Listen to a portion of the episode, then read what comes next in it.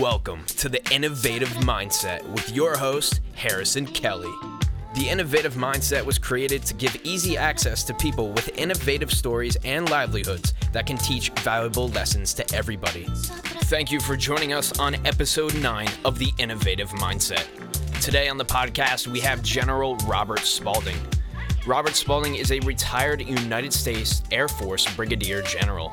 He earned a bachelor's degree and master's in agricultural business from Fresno State, followed by a PhD in economics and mathematics from the University of Missouri, and was promoted to Brigadier General in November 2016. Since then, he has published the book Stealth War How China Took Over While America's Elite Slept. Please enjoy this episode of The Innovative Mindset with Harrison Kelly and Robert Spalding.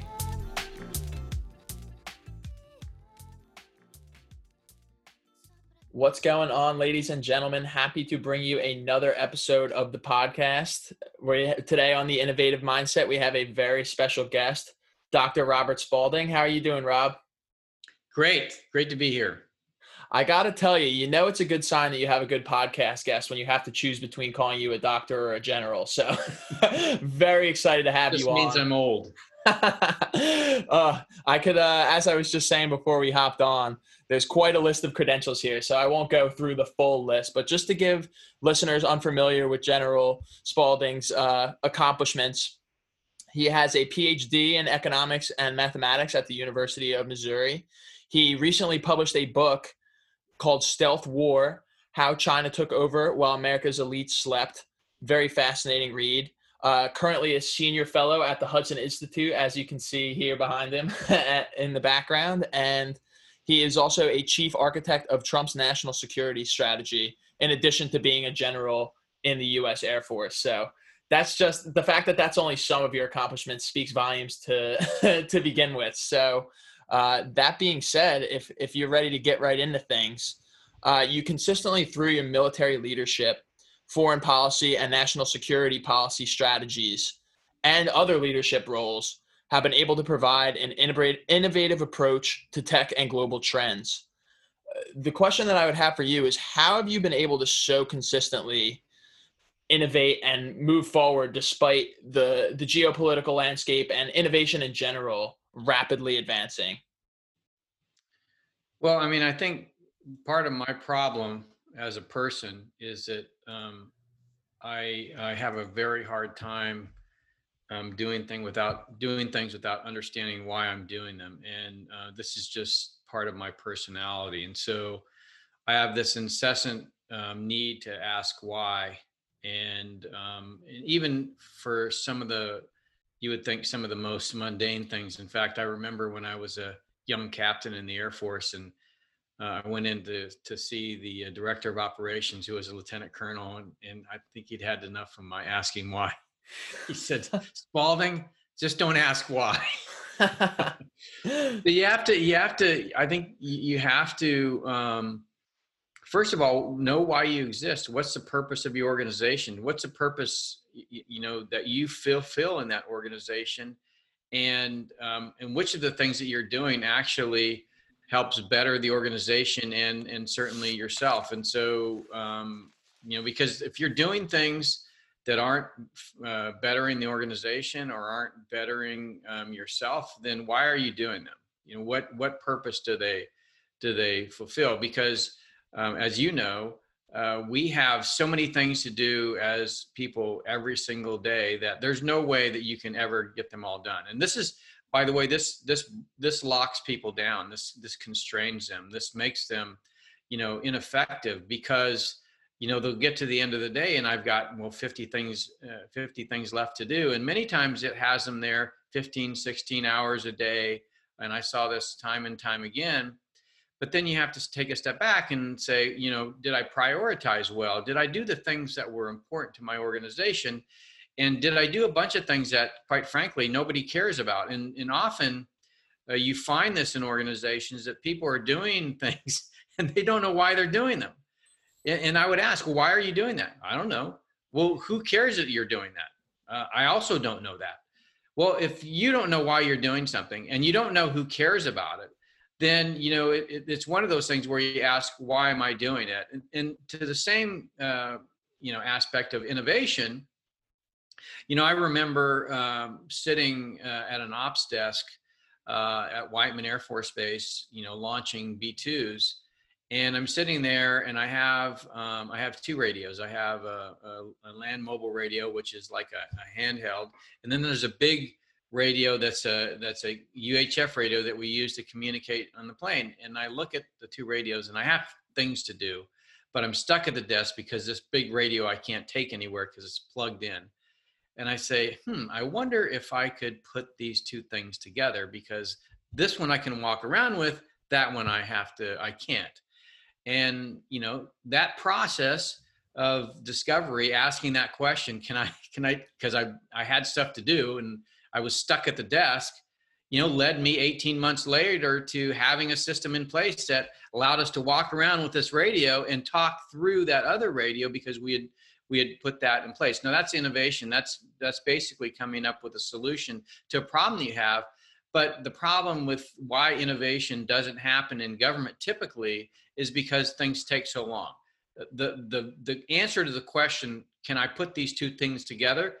from a technical perspective was completely straightforward from a bureaucratic and organizational straight uh, you know standpoint i can tell you a story um, that will blow your mind but suffice it to say that something that should have taken a few days took 18 months to get done um, and most people just you know run out of patience they're like why am i i'm beating i'm constantly beating my head against the wall i just want to make things better I think this would be important. Everybody agreed once it was done, it was phenomenal because nobody was stuck tied to the desk anymore. So they could get things done, but yet still have the ability to communicate.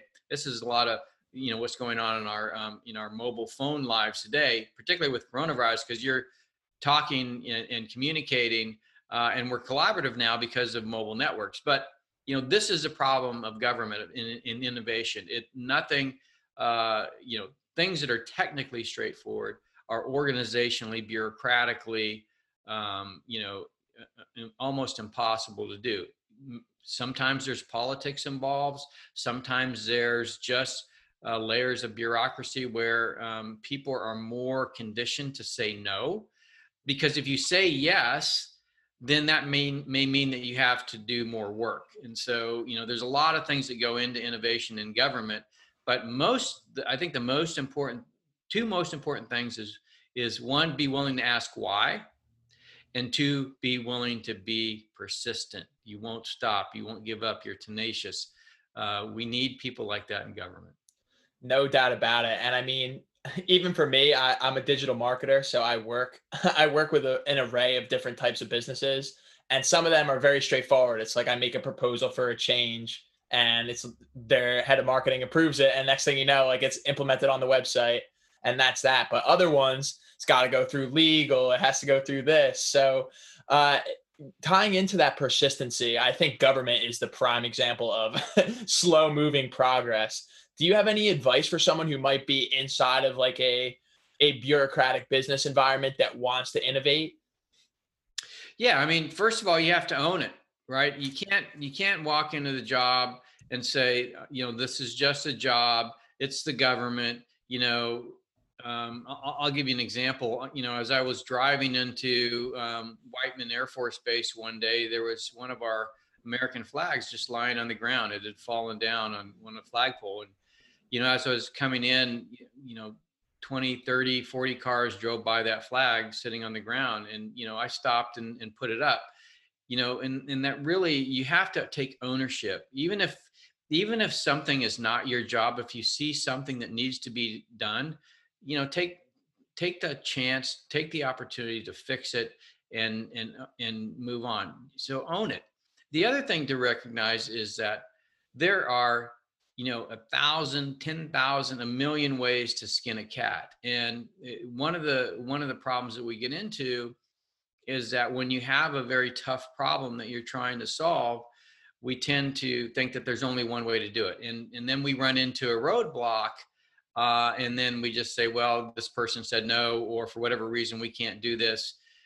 Um, then, you know, that means the end of that. Let's go on to the next thing. And, and a lot of times you have people that, that pick up projects or do things and they'll have 10 15 projects that never get done because they run into a roadblock and the first time they do they just quit you know if it's important enough for you to do then it's important enough for you to discover other ways to um, to get it done and so recognizing that there's more than one ways to skin a cat and that to really be successful in government you have to build a coalition of like-minded people people that you know see the need for um, that you see to, that needs to get done and that are willing to work with you uh, to enable it. And and again it's just being persistent and um, and asking why but also being able to real, recognize that there's going to have to be more than one way that, that you actually get this done that that note about aligning with other people that share your values. That's such a great rule of thumb. It, it ties back into that classic uh, classic quote that you are the the five people that you surround yourself with. So if you surround yourself by people that are easily going to give up when they hit a roadblock chances are you're not going to find that success that you're hoping to strive for. So that's so important across the board. Great pieces of advice. Really appreciate it. I would love to quickly move over to some of the stuff that you address in your book regarding American Chinese relations and just the Chinese's prosperity and growth, or I guess the Chinese Communist Party's prosperity, I should say. Uh, it's pretty astonishing looking at the numbers how quickly the Chinese have been able to rise in power over the last 50 years based on where their economy was previously at. I would like to ask what do you think are several of the key components that have led to their absolute success and making them such a dominant global force? Well, I mean, there's two things that that I think really stand out for me. You know, um, you know, under Mao, um, they were they were a backwater. They were a backward society. Um, you know, they economically they they tried to dictate what everybody did. You know, they had communes. I mean, they literally tried just about everything under the sun. When Deng Xiao, when Mao died and Deng Xiaoping came to power, I think one of the things that he that he did that was so elemental in uh, in their uh, growth as a power was to unlock uh, individual initiative and to tie that very tightly to the Chinese Communist Party. And so the way he did that was to say, okay, you can get wealthy, but you have to get wealthy in the way that that really, um, you know, promotes our interests. And so um, when they did that, allowed people to get wealthy, they um, they took to it as as humans do. They um, there's two things that motivated us: greed and fear and in this case it was greed and, and he tapped into it. But not only greed uh, you know with regard to chinese people but greed from you know people everywhere. So our corporate uh, leaders our financial leaders our political leaders are also motivated by greed and the, and the chinese communist party figured that out and really utilizes to its fullest. So it's really just unlocking individual initiative that that is aligned with your with your organization's interests. That's that's really the power of the chinese communist party. The other thing and this is a key thing for business is to unlock the power of capital. Capital is what drives business investment uh, loans. These are the things that make businesses grow. So how did the how did the Chinese Communist Party do this? They unlocked individual initiative, and because they held all the purse strings, they were able to pick winners and losers based on, you know, kind of domestic competition. Okay, so we have three Chinese companies; they're duking it out in, the, in literally a, a, a blood fest. Uh, there is so there's so much intense competition within China; it's absolutely uh, insane. The things that they will do to each other but you know ultimately one will rise to the top and that's the one that um, that's the one that chinese communist party will invest in. And, and many times it, there there's also a relationship with the party that's involved but it doesn't have to necessarily be so. And i think that was the the key innovation of deng xiaoping. Look at india as an economy. You know um, you know the unlocking capital is is a problem for um, uh, uh, for indian business. And and um, and so you know that's really where I think so individual initiative tied to the t- tied to the uh, Chinese Communist Party's interests, and then unlocking capital. I find it rather fascinating that they they pretty much applied capitalistic principles to push a socialist agenda very forward thinking approach to accomplishing this this world domination kind of approach that that Xi has kind of taken and now is running with I remember seeing a quote that he wants full domination by 2050. That's one of his major objectives. So it's it's pretty. Well, and it, and it and it dominated the it dominated the globe because it so dominated the globe and sucked all the oxygen out of the room. So if you're a business in the United States and you're trying to grow and you need capital, um, ultimately what was happening is the capital is going to China because they they'd created this engine for it, and, and then you know that they would turn back around and they would be the venture capital investors for these uh, for these entrepreneurs because nobody else would invest in it. And so it's really that access to capital that has driven the other things. And the other things that a free society cooks off is innovation technology and talent. So so when you take the capital from a free society and you run it through a dictatorial regime then they're able to take that capital and leverage it to get innovation technology and talent which they also need. So but capital is the first and most important. And and then that's of course aligned with this idea that uh, if you get wealthy you have to do it in the ways that, that promote our interests. Most definitely. It's uh it's very orwellian their approach. And the fact that they have a hand in pretty much every business it frequently has me thinking about just the the extensive amount of data that they have on us. Uh, Trump's Trump's recent move to to eliminate ByteDance from TikTok, despite what the the media may have said, I think it was a forward thinking approach because of how much information that we can't even really fathom the Chinese government is able to collect on us. Uh, would you mind touching a little bit on the problems that you see with with Chinese data collection on a global scale?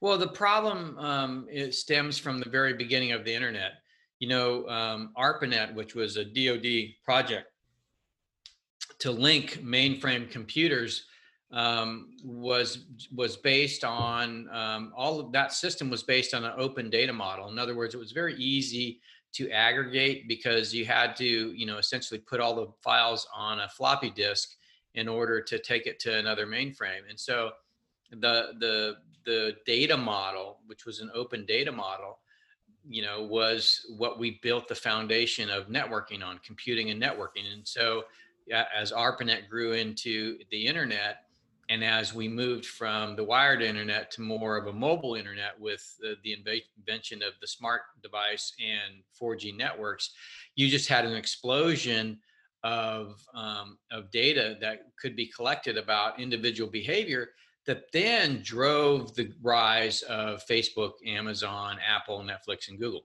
And if you look at, um, you know, so if you go back to 2007, the iPhone comes out. I talk about this all the time. Top five in market cap were AT&T, General Electric, Microsoft, ExxonMobil, and Shell. And then in 10 years later, you have the FANG. So we went from an industrial economy to an information economy. And, you know, now those companies represent 25% of the S&P 500. Um, so what did, what did they do? What well, they took the data and they figured out how to look at you from a perspective of data using technology and then to um, identify how to influence you using the data they collect about you. What the Chinese Communist Party figured out is okay, Apple and Google are not going to get beat in this world. They dominate, um, they are entrenched as the leaders of the smartphone platform. ios and android is what we're talking about. So they realized okay we're not going to be able to do take that. Um, so let's let's dominate the internet of things. So rather than thinking about the smartphone let's dominate the smart city. Now the interesting thing about the the difference between the smartphone and the smart city is in the smartphone you know there's still people that have flip phone flip phones and don't sign up for cloud services um, so it's a lot more difficult to track, you know, their what they do uh, in this 4G world. In the in the smart city world, everybody is tracked. So there's no opting out. You know, you can't say I don't want to be tracked. The the the city will track you. And the whole purpose of the city tracking you is to take that data and turn it into a virtual button push rather than you opening an app on your phone you just leave your you don't have a phone you uh, or you have some very you know light you know weight maybe it's a maybe it's a just an earpiece or something but for the most part you're untethered from the internet because the internet is built in the world around you. And so rather than opening an app on a phone you just say i want an uber. Uh, of course a camera picks up your face does facial recognition or if you you know this earpiece is connected it does like siri and sends you a car. Now that that whole process you know all of that data that's being collected about you about your location about you know what you're doing who you're with all of that stuff is then available to the tech companies and the tech companies then use that to further monetize it and, and provide you better and better services. Of course, the Chinese Communist Party figured out that they could not only incentivize you or influence you to buy things and to be a uh, consumer, but they could also influence your um, political habits, your you know m- your media and, and cultural habits. So it really became an all um, an all aspect uh, system for controlling behavior, and and so they've implemented that in China with the social credit score and they're protect they're perfecting it now for a 5G world. The 4G world again is a smartphone world. The, the 5G world is a smart city world. They're perfecting that. So now, if you jaywalk in China, your your your uh, picture of your face flashes up so that everybody can ridicule you, and your social credit goes down. So if you do that too many times, you don't you can't get on public transportation. So the, how did they? Um, you know, people don't aren't concerned about that because they think, oh, that's just going to be in China. No, they want to export that, and they want to export that via the the architecture of 5G. So the the computing and the communication uh, architecture and framework for that system, much like Apple or iOS and Android is for the smartphone, they have designed that for the 5G world for for everybody. You know, all of these companies that are doing 5G come together in an industry standard making body called 3GPP that body basically defines the, the framework and architecture of 5G. China controls that body. And so they control what the 5G design is. It doesn't matter who the manufacturer is, doesn't matter who uh, the telecom is. It's the same framework and architecture. And that's because they want access to the data. The reason they want access to the data is because they intend to do the same thing that Facebook, Amazon, and Netflix and Google did you know, as we went from an industrial economy to an information economy. They want to take Baidu, Alibaba, and Tencent. So Baidu's like Google, Alibaba's like Amazon, Tencent's like Facebook, and become the dominant companies in the next 10 years of the smart city. So now when they have global economic information economy dominance, then they can also begin to have social and political influence over those societies and economies. That's what they're going for. They're trying to make sure that, you know, whatever decision that you make, that they have a hand in it, both preparing you, influencing you, encouraging you, and ensuring that they profit from it. And then if you if you make a decision that's counter to their interests, they can punish you. They can withhold services. They can ensure that, you know, they, you know, your credit rating goes down or, you know, something of this matter so they're essentially that's what they're doing in China, and they seek to export that uh, by dominating globally the information economy of the 5G world. It's it's a lot to process and pretty intense thing. It, it really ties in nicely to another subject area that I have a lot of interest in exploring with you the uh, the Belt and Road Initiative. Uh, their methodology of it's similar to how they use capitalism to push a socialist agenda. It's very similarly let's push a globalist agenda internationally to push secretly, or I guess not that secretly if you're paying attention, push their general nationalist agenda. Would you mind sharing a little bit about how they've been so successful in the Belt and Road Initiative, despite all of the controver- controversial things that their dictatorship has has been able to do with the CCP? Well, you know, let me contrast it with the way we do economic development. You know, the Chinese uh, Communist Party will look for a resource in a developing economy, say, uh, you know, cobalt in the Democratic Republic of Congo, needed for lithium-ion batteries. They'll they'll then develop the mine, uh, but then they've got to get it to China, so they'll develop the port, the rail, the roads, um, you know, telecommunications networks, the power, the water. And um, and then they have the skeleton of a industrialized society. So you know what they bring start to bring in next is low value added manufacturing you know shoes and clothes and things that require a lot of labor well of course what happens after they industrialize? They need housing so they build housing. Uh, and many of these uh, many of the people living in these housing are, are chinese workers because they bring a lot of chinese workers in. And then and then what comes in next? Well what comes in next because they built the telecommunications networks is this automated you know city. This this ability to track the the citizens through social media through e-commerce through um, facial recognition cameras and understand what the population is doing.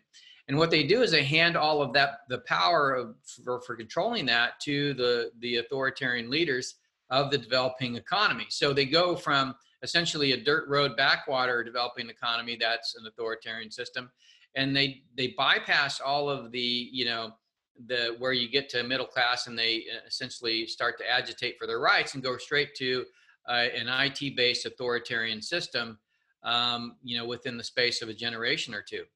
Now, um, what we do in the United States is we'll, you know, have, maybe do a water project here, we do a power project there. There's no strategy. It's not linked. You know, our, our businesses aren't involved at all. There's really no investment that comes in. At, I mean, it's just it is really um, it, it's sad to see because we did things uh, during the Cold War uh, after World War II, like the Marshall Plan, where we rebuilt um, Europe.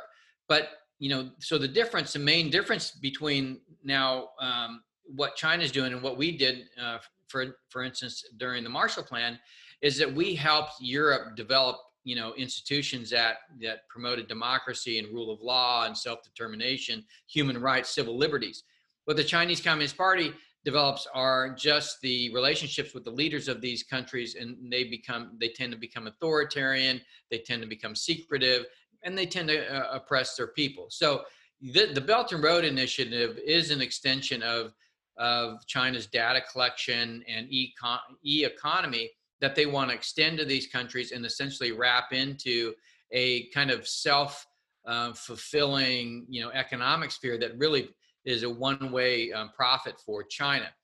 That on the you know so people understand that the Belt and Road Initiative there's a lot of infrastructure, but what they don't realize is there's a lot of digital digital infrastructure, a lot of fiber that then 5G networks gets built on, and this ability to collect data becomes built into it. So it's really reinforced, and I think what what we can do much better is to begin to go out in, in these developing economies and help them develop their econ- their economy, but also their civil society and we can government working strategically and bringing in American business and other um, businesses from democracies can begin to do some of the things that we were doing in the past. And I think, you know, that's we we will not survive as a democracy in a world where you know the rest of the world is authoritarian. So we have to go out in the world. We have to encourage and grow and help these other societies, you know, reach their potential. And that's part of you know the way that we protect ourselves. We've been thinking of security, of how we protect our democracy, just in terms of fighting wars.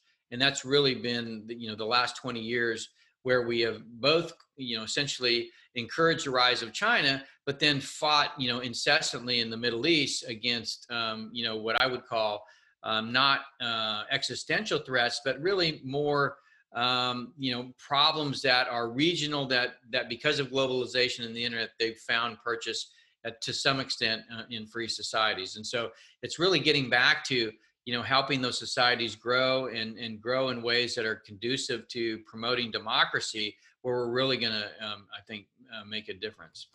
Undoubtedly. I think you've done a really great job of touching on kind of where the united states as a society needs to move. Uh, and going from there i'd like to take it to more of a micro level how do you think American uh, American individuals as well as as lower scale American businesses can learn from the rise of China and what steps do you think that we should take moving forward as individuals? Well, you know, um, there there has to be this this this um, harmony between the private sector and government. You know, we've we've tended to look at them uh, at the extreme as independent silos and business does what they do and government does what they do. Um, it is government's job to incentivize um, business to do to actually make a profit because um, that is that is the way a free society is oriented in terms of uh, you know wealth creation and innovation but they also have to make sure that it's done in such a way as to promote the, the better welfare of the society and i think that's where we got uh, kind of lost after the end of the Cold War, where we just said, you know, business, you go out and do what you want to do. Don't worry about, you know, um, you know, don't concern yourself with with who or where you do that. And you know, in, in many ways, the Chinese took advantage of that by using their incentive system to bring those companies over. So we worked for many decades to create labor laws in this country, to create environmental laws in this country, to ensure that we had the type of you know rule set that would enable business to to um, to grow and prosper in many ways. Sometimes it wasn't, and that was out of whack. But um, but for the most part, it was ways that could promote our people and you know promote the environment. And then we said, okay, but you know that's not profitable. Our, our, our business people said you've you've so restricted us, it's not profitable. And now you're encouraging us to go to China, which is where we're going to go. And China had no labor laws and they had no environmental laws, and these companies can make enormous profits. And so we've gotten into this kind of uh, imbalance where we're now we're completely dependent on the Chinese Communist Party, who is influencing us through those connections to be more like them. And so what we need to do is kind of you know create space between us and the Chinese Communist Party. And the way we do that is by bringing this capital back to America. So rather, as I said, using capital to help grow Chinese industry that then that then is used to come back and get our innovation, technology, and talent, we take that money and put it into communities. And so I'm really about promoting communities in America. The, these communities have been left behind. You know, when when China entered the WTO, we lost over 70,000 factories. And so, you know, I, I want to work with you know community leaders that want to bring manufacturing back and what do they need? Well the thing that they need is number one they need investment but number two they need um, the ability to automate their factories and that's really about 5g and so if we're going to bring 5g into these communities it has to be secure. It has to be ensured that the data is kept private and, and, and, and kept secure and of course the companies and individuals have control over it. So i think you know, from my standpoint, investing in our in our economy, investing in our communities, re-industrializing um, America, because I believe we need to have some el- element of industrial capacity in our country.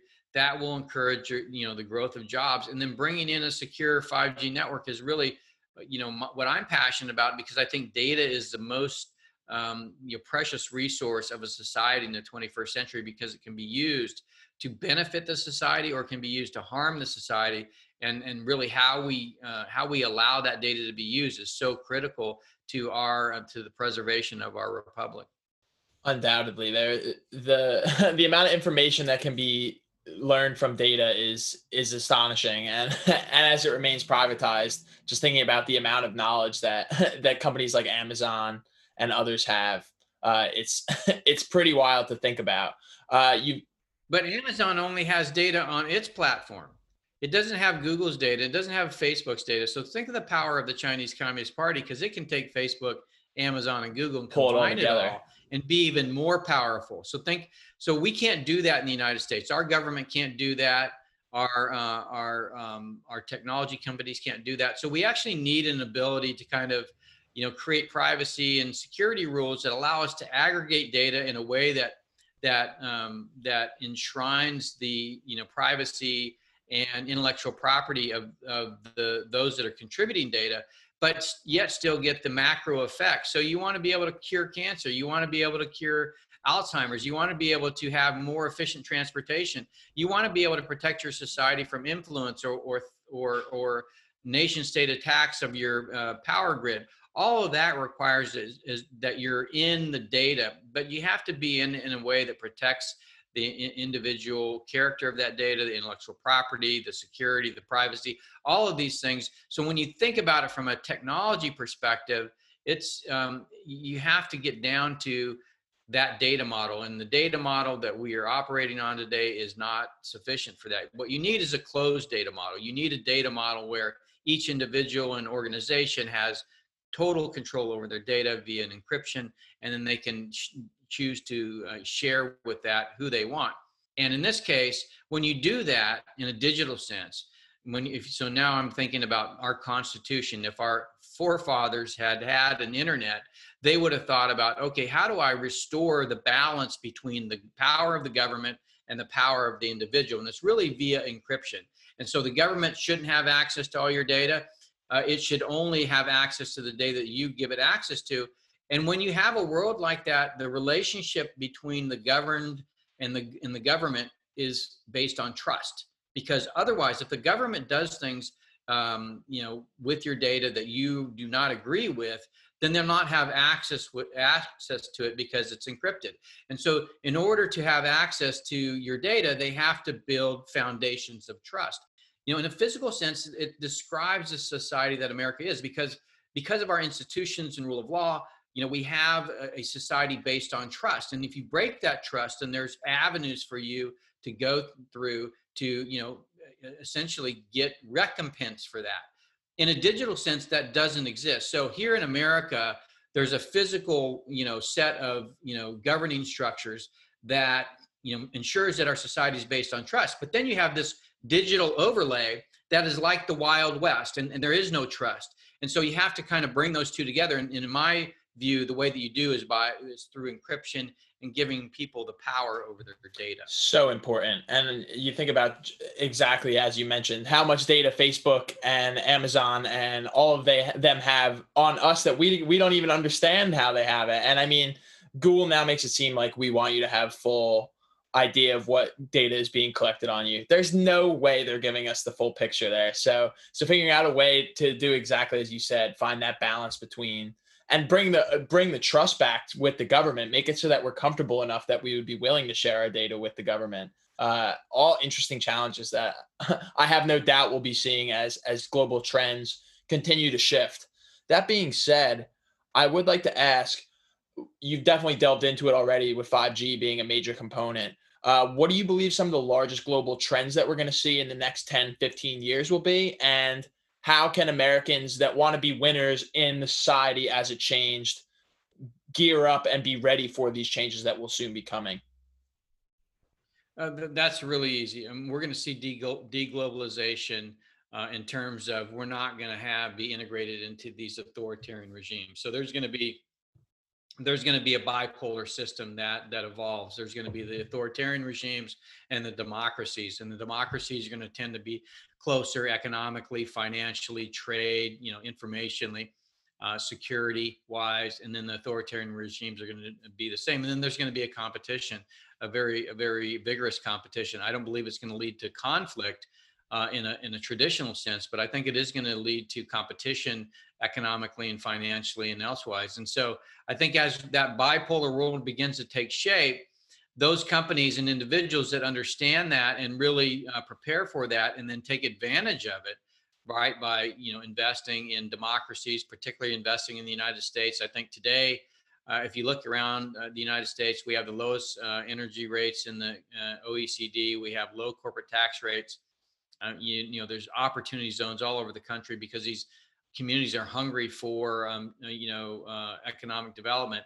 I think those companies, and, and and quite frankly, the private equity model that's defined the globalized world has is really a wealth destroyer, not a wealth creator, because it's meant to you know leverage up these companies return you know enormous returns outsized returns to shareholders primarily institutional investors uh, and that the reason for that is because of their stri- their shrinking uh, base of workers. So what's happened is these pension funds have been squeezed because we'd had we've had uh, you know declining year over year employment, and and therefore they're not paying into these pension funds.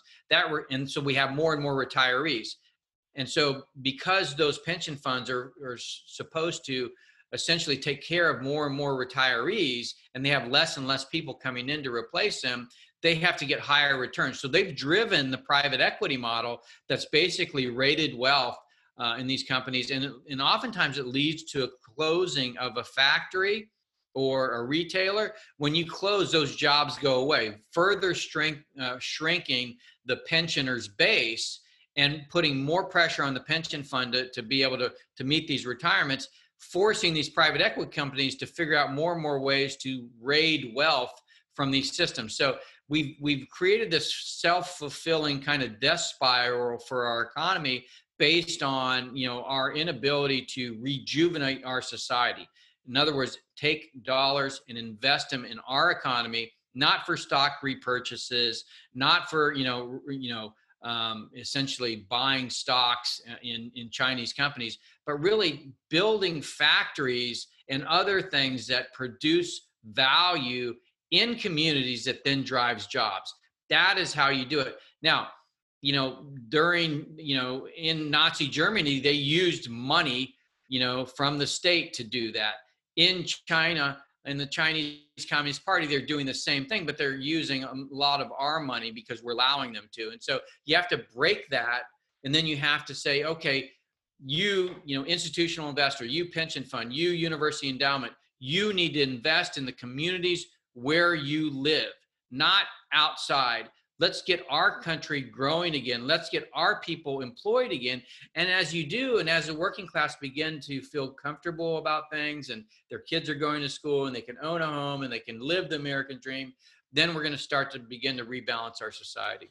Definitely. We need to get back in touch with our roots. I think one of the the silver linings of the whole coronavirus thing is that we're starting to see the impact of having such a such an immense relationship with China and how codependent our economies have become. The fact that we're getting medication from this country that essentially like had the whole thing start, it, it was very telling that maybe we need to bring this stuff back. And maybe Trump's America First approach really is essential for the American people. So it's very fascinating to hear. Well, I mean, right now it only goes so far. I mean, the things that I'm talking about, yes, we're beginning to decouple from China, but this forcing of reindustrializing the country actually has to be you know undertaken by the government. Now he just started talking about that you know tax cuts you know but i think we need to move beyond just tax cuts for um, people or for companies to invest in the us we have to make it harder and harder for them to invest abroad.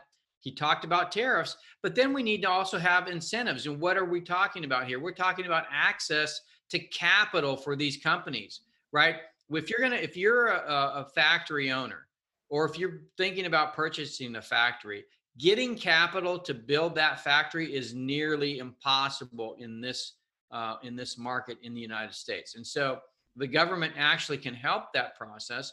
That's what we've done in, in other times before. You know what we've gotten into this habit here in terms of how we um, in, induce economic growth in the united states has been just by expanding the, the money pool, right? By putting more money into the system. What's happened is that money goes into the banking system and then that money flows into China. And so you actually have to have more of a hands on approach from a government perspective to ensure that that capital is flowing into investments in the United States. I don't know if you remember the Obama administration, the Recovery Act you know billion you know a trillion dollars went into the money supply but then that money got loaned to china. So we didn't actually grow our economy we ended up growing the chinese economy. So if we want to grow the american economy we have to have more of a hands-on approach. Now people will say well you know that's not that's violating the the the um, the the ideas of free trade and, and kind of a market-based economy. Well in essence it is unless you realize that the rest of the world doesn't look at it that way. There is a, a, tendency for the rest of the world to actually invest in their own societies, and so and they and they and they make it an uneven playing field. We've been under the impression that we could get the rest of the world to play like us if we just you know made it you know an, an open playing field. And the answer is no, they're not going to. They're gonna they're gonna take care of their own citizens because that's mo- that's what a government does. They take care of their own citizens first. So you know, we've had this debate in the United States about national security and economic policy, but we don't actually understand the economics that underpin it. And um, and so, you know, while we have the, the president has done some good things, there's still a lot left to be done. And I would say there's probably a lot in his administration that don't understand these fundamentals. So true. One of the things that I found so interesting in reading, I, I recently read Newt Gingrich's book on uh, the Trump versus China, as he called it. The thing that I found so interesting was even even conservatives that are kind of fans of what Trump has done thus far really hit home that there's such a way to go and that we're we're kind of getting on the right track, but we really need to lock things down and, and double down on American business and the American people first and foremost. So it's uh, it's fascinating, and and I do hope that we see some of these changes that you, that you're recommending the the American government take on. I guess uh, I guess this election will be very important as far as as what's next regarding our relationship with China it's critical. I consider this election to be really the difference between the establishment. You know, um, the Democratic candidate has been in, you know, D.C. for almost 50 years. um, and they've presided over the destruction of the working class. And um, in, in both the Democratic side and the Republican side need to get back to figuring out how do we put these people back to work and reestablish some kind of ownership in this society for them that they can claim that they can because ultimately the when America is the best is when we're taking the oppressed of other societies who come here because they want a better life and they and they embrace the values in our constitution and in our society and they kind of reinvigorate who we are as a people you know what happens is people get here they get lazy they forget about you know the, the the, you know how difficult it is to have our kind of society but there's millions of people around the world that want to come here and when they come here and they bring their oppression here they bring their love of freedom they bring their love of our society and that kind of rejuvenates us and makes us stronger and so you know legal immigration is is the key fundamental um, piece of this society and it's not you know part of the problem we have been wanting to pull from you know kind of the elite class around the world um, because we want you know professionals to come in because we think you know it's better if we just have a white collar economy those are not the oppressed. They have come, they're coming from a, a, place of privilege where they're coming from. So what you want are people that embrace the values of America, that don't, you know, that that aren't into tribalism. And, and usually, if you are coming from another society and you're part of the elite, you have a lot of tribal affiliations that you then you bring into the United States and choose to recreate. What we want are people that embrace our society, that embrace this idea of you know, coming together with a lot of different races, a lot of different point of views, and making one society based on the rule of law, based on you know the love of freedom. That is what we're trying to um, create, and I think legal immigration for some of the working class and oppressed around the world is exactly what we need, and giving them the kind of environment where they can come in, they can raise a family, they can send their kids to school, and they can become part of the white collar class, I think is a way that we create a healthy system, uh, both econ- economically, socially, politically in this country that really is true to the fundamentals of what we, you know, what what the experience that led to the creation of our Constitution, our Bill of Rights, our Declaration of Independence. That, those are unique and they're based in a crucible of pain and and we need that pain to kind of rejuvenate us and and, and make us stronger. It's it's a very powerful statement. Uh my dad my dad is personally a uh a house painter and one of his guys came from el salvador legally quite a few years ago and he he drives like a super nice truck. He works like 60 hours a week. He has his own side business and for me that's like that's the true embodiment of the American dream. He came here, he worked his butt off, and now he's he's thriving. He truly he's truly embraced becoming an American, and it it's been incredibly inspiring for me to see. So I think taking that on more of a national scale and continuing to push something like that is super important. And it brings up a great point about the balance in legal immigration and not only taking over taking people from intellectual spaces like doctors and things like that, but people that are working class citizens that want to come and contribute by being hardworking, as so many of them truly are. Definitely. Very, very powerful stuff here as we kind of as we kind of come to a conclusion, I typically like to end things off. Uh, if you could give one piece of life advice that's been tried and true throughout your career and through the different outlets that you've been a part of, what would that be? Um, I like to I like to consider myself an etch a sketch. You know, um, no matter hard how hard the day was the day prior, no matter how downtrodden I may feel, no matter you know what trials and tribulations I went through. When I wake up in the morning, I, it's like I, it's a brand new day. It's a, a new opportunity to start again fresh, and uh, you know I embrace the day with you know all the vigor and uh, and I start over again and, and try to you know go back at it. And so it's just having a joy for life. I mean, caring about the things that you do, having integrity. You know, all of these things are important, but really it's about your outlook on you know having a, a positive outlook not not letting all the things get to you so that every day you wake up with a smile on your face and you say you know what can i do to to to to create positivity today? I think is so important. So true. Another great thing that i just want to make note of is the fact that it's refreshing to be chatting with someone who's based in dc and and integral in our our government that that is very forward thinking and open minded it sounds like you're willing to have these conversations it, oftentimes people get kind of pigeonholed into their political party. But I think more often than not, speaking with people like you reminds me that most people do want to have conversations and are open to, to different interpretations rather than just buying into, oh, we have to listen to 100% of what Joe Biden's saying or 100% of what Donald Trump is saying. It's like there's right and wrong on both sides, and being able to acknowledge that is so important. So I commend you for that. Definitely. Thank you. Uh, well, as as we come to a conclusion, I typically like to give you just a second to to shout out things that you may be working on. Uh, obviously, the book. So I'll give you a second to kind of give your uh, final graces. Yeah, you know, uh, come and check out the book. You can get the first chapter free on generalspalding.com.